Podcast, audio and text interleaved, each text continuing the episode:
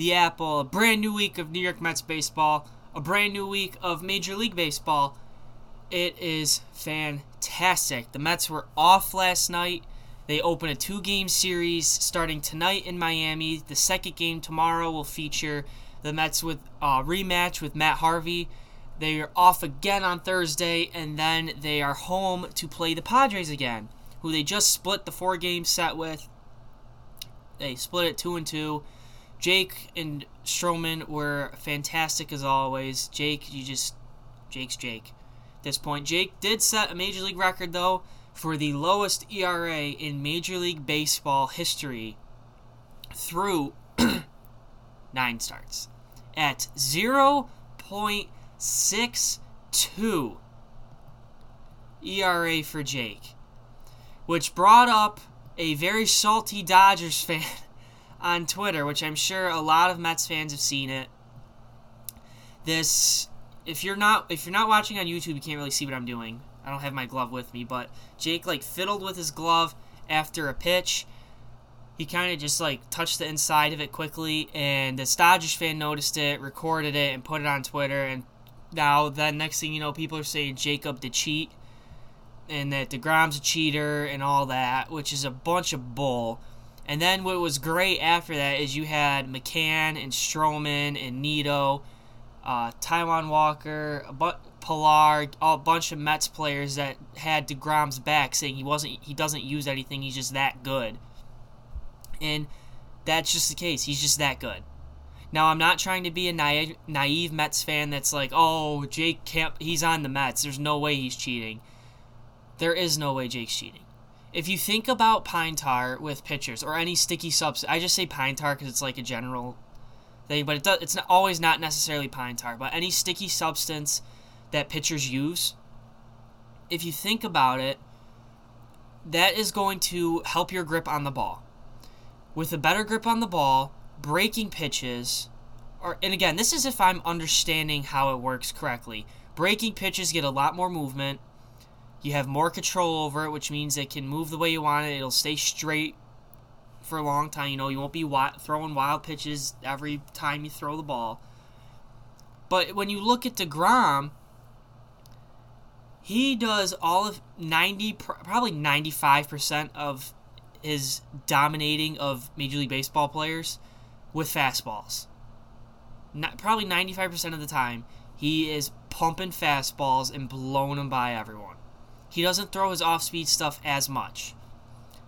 It is my understanding that pine tar does not, or any sticky substance, does not make you throw harder, per se.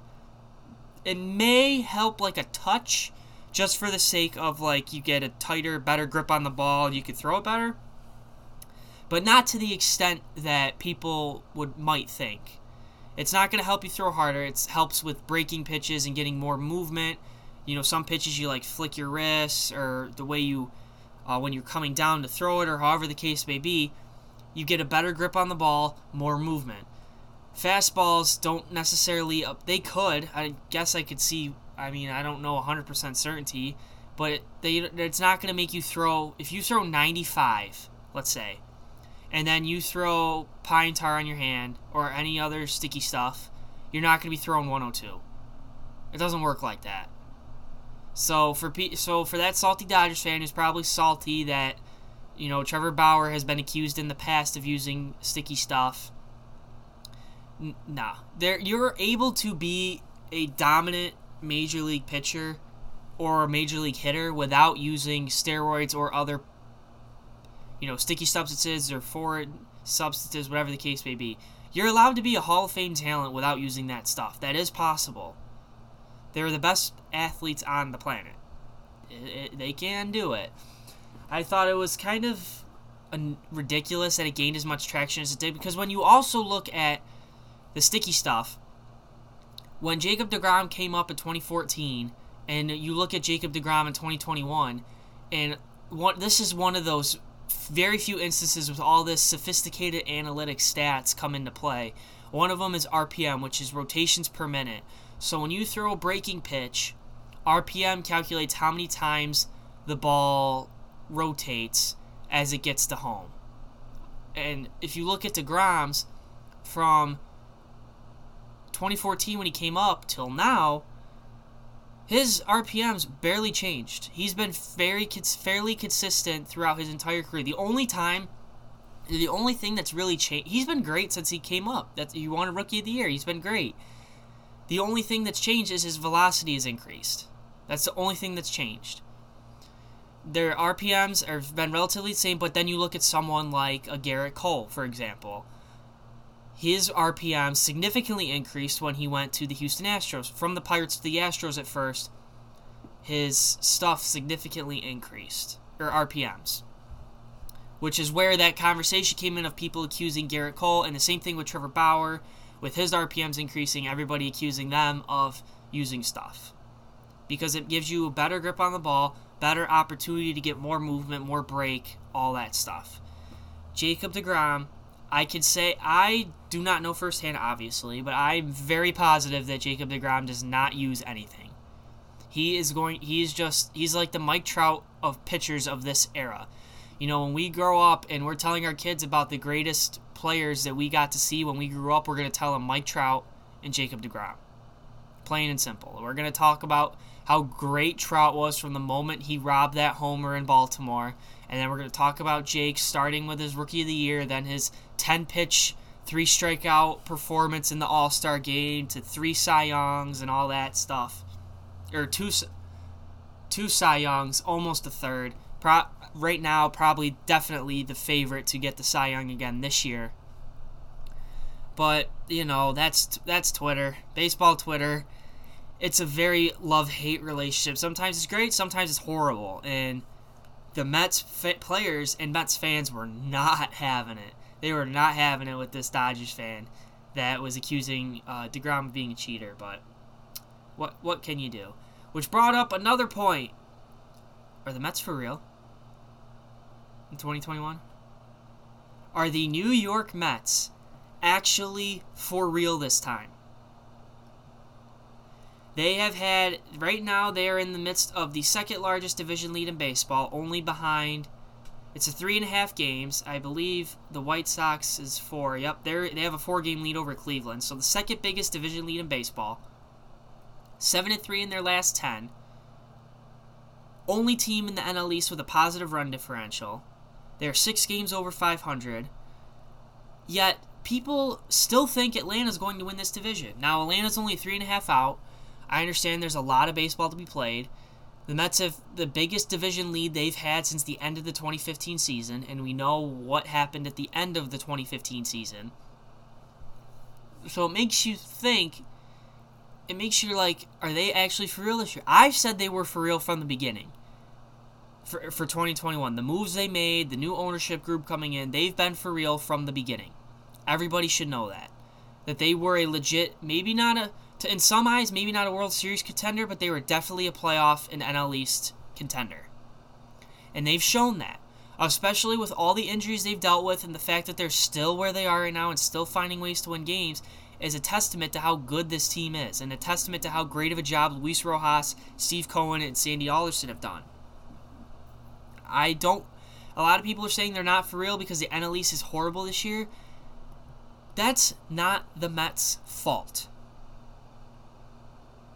The so I'm a Pittsburgh Steelers fan for football. So during the NFL season, when the Steelers started 11 and 0, everyone was saying, "Oh, it's because they have an easy schedule, all this stuff."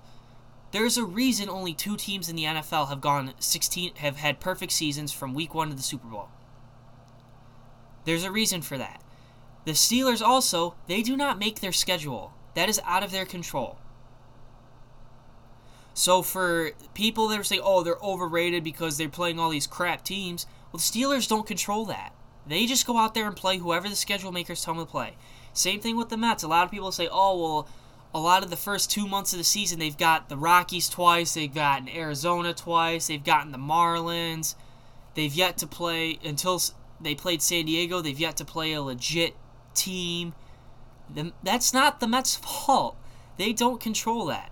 They play whoever the league tells them they play. And if they get the Orioles for 162 games or the Pittsburgh Pirates for 162 games, that's not the Mets' fault. That's the league's fault for making that.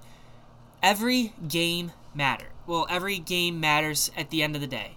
It does not matter who you are playing. If you are the Dodgers and you are playing the Pittsburgh Pirates, it does not matter. The any the beauty of baseball is anything can happen when you go to the field. Anything can happen.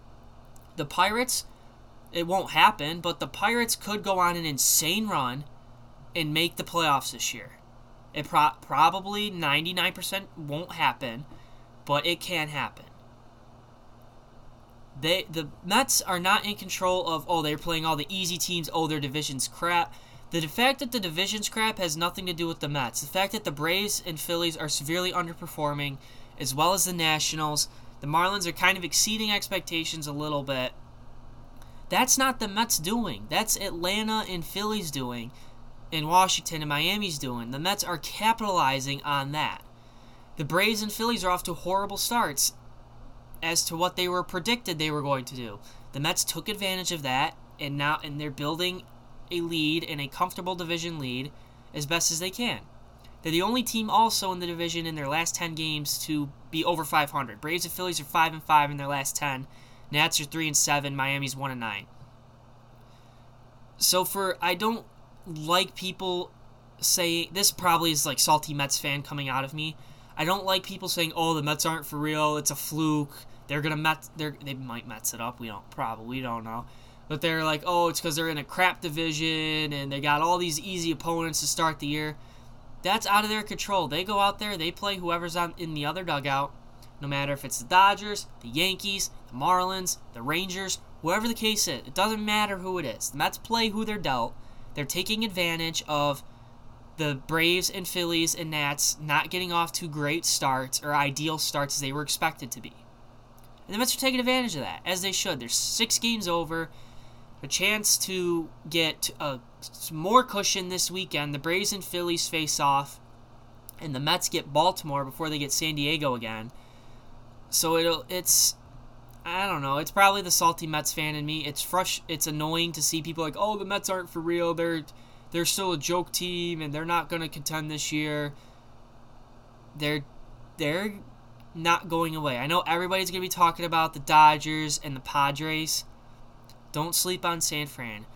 The Cubs and the Brewers are not going away. Neither St. Louis. The Braves, Phillies, and Mets aren't going away. They're all still there. It's not the Padres and Dodgers league to lose. That's the be- that's one of the other things that's great about baseball is where you, you don't often see, besides the Dodgers, you don't usually see the Dodgers and Yankees, you don't usually see the same teams winning every year. Usually someone different in the postseason almost every year, which is great. Like last year was Cincinnati and Miami. Years past, you know, Pittsburgh was in there uh, Washington, um, Texas was in a couple years ago. The Angels have snuck in there one year.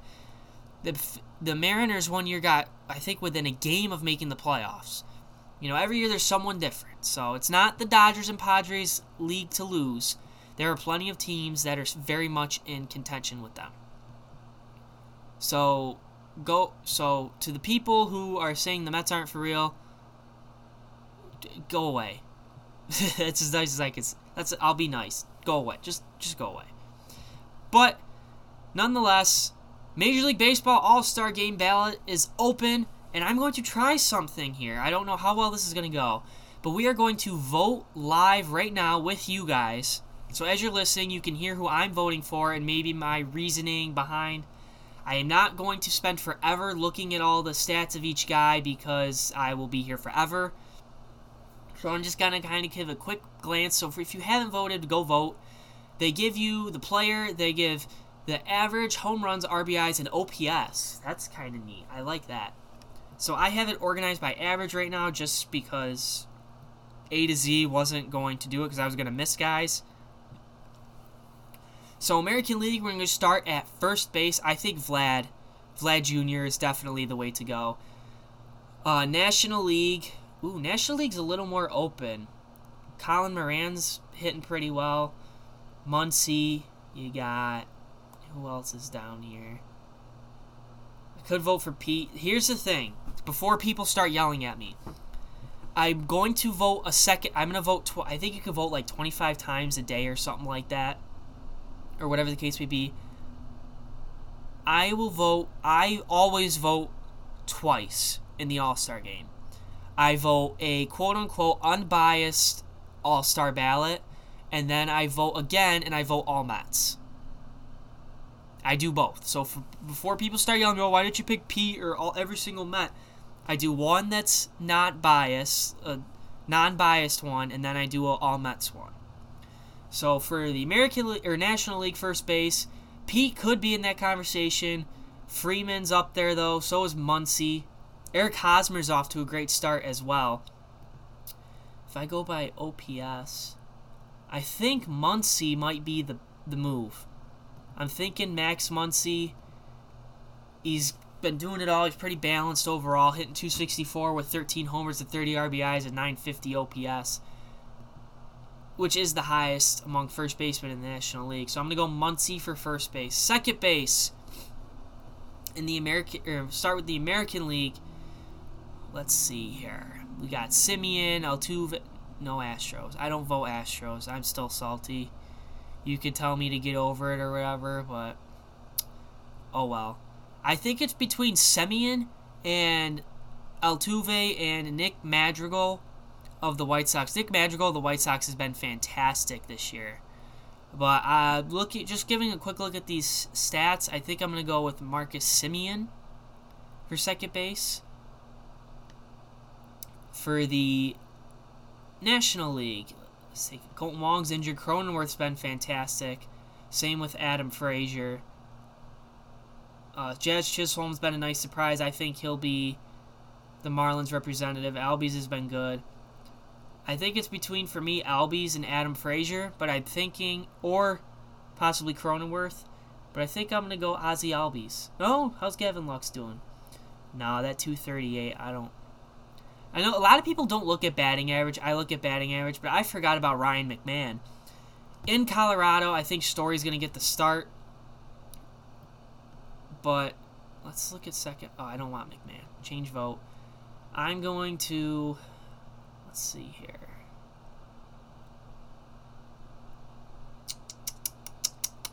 We're to go with, I think, Ozzy Albies. Starting to turn things around a little bit. I think we're to pick Albies for second base in the National League. Third base. I think I have to go Rafael Devers. I don't see how you can pick anyone else. Devers has been just fan- Devers and JD Martinez have just been amazing this year. Uh, third base in the National League, I think Kris Bryant is the way to go. It's between Kris Bryant and obviously Nolan Arenado's always in that conversation. Same with Austin Riley's in that conversation as well. He's off to a great start, but I think I'm going to go with Kris Bryant. Shortstop in the American League.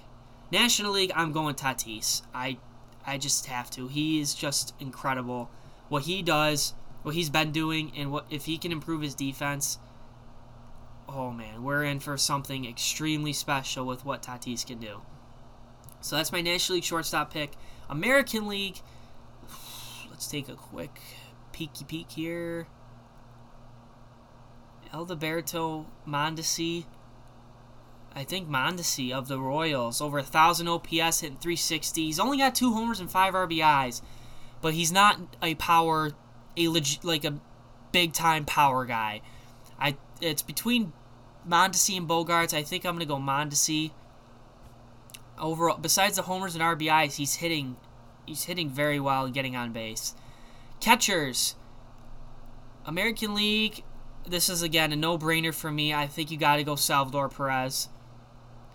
Just looking, taking a quick peek at everyone else. Yeah, I think Salvador Perez is the way to go. Um, shortstop.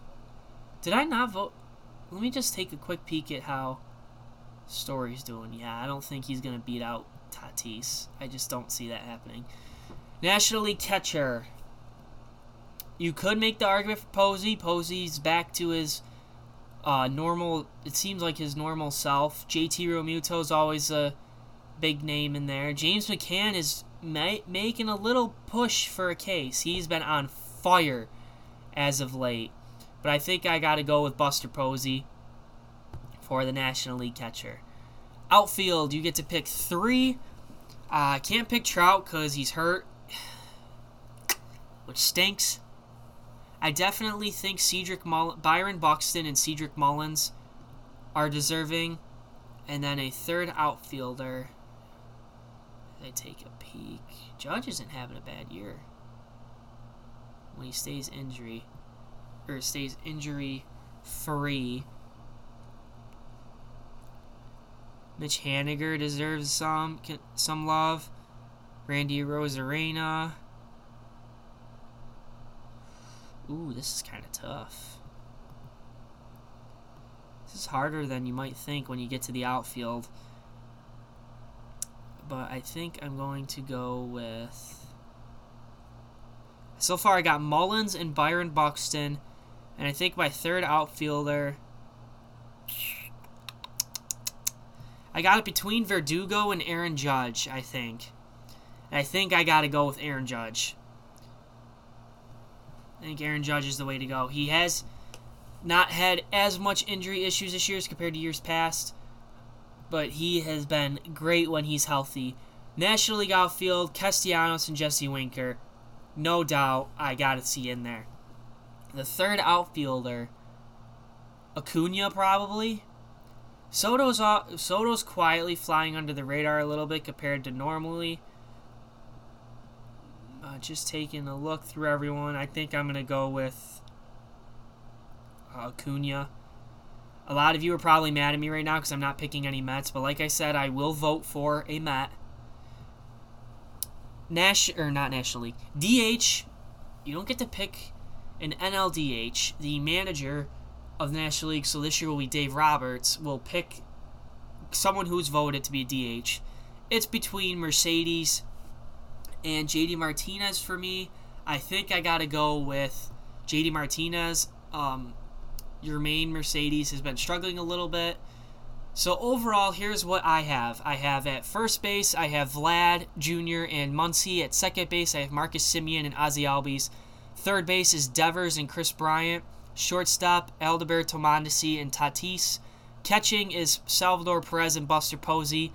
In the outfield for the AL, I got Buxton, Cedric Mullins, and Judge. And outfield for the National League, I got uh, Castellanos, Winker, and Acuna, and then JD Martinez for my DH. I will vote be voting again for um, all Mets guys, but you know I just I like to do also like a non-biased one and pick who I think will be there. It's tough with the Mets offensively because their offense has been so weird this year. And is not because of all the injuries. I think if there were less injuries, more Mets would be considered in terms of Oh, I think I accidentally did something. Oh boy most people or most Mets would probably be higher consideration if they didn't have all the injury problems they've been having. But that is going that is my all-star ballot for this year. For the Mets, I like I said, DeGrom should be starting. Miguel Castro, Taijuan Walker, uh, Stroman definitely deserve to be there. I think Nido flew under the radar a little bit, but he's getting a little less playing time now that McCann's heating up.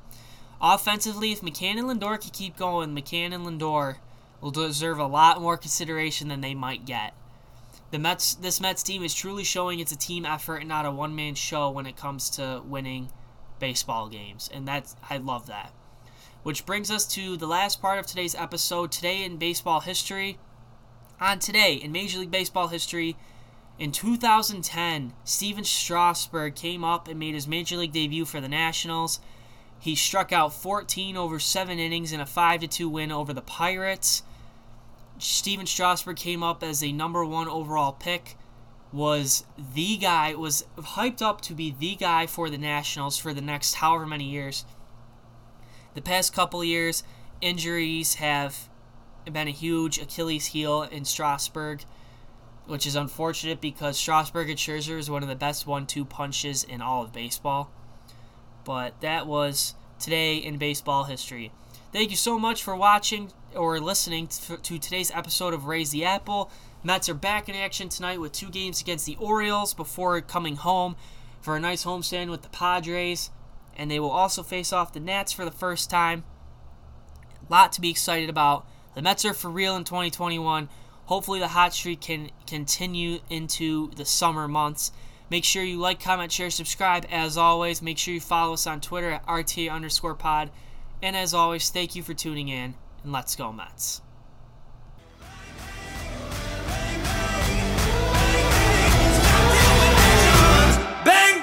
won't stop till we're legends.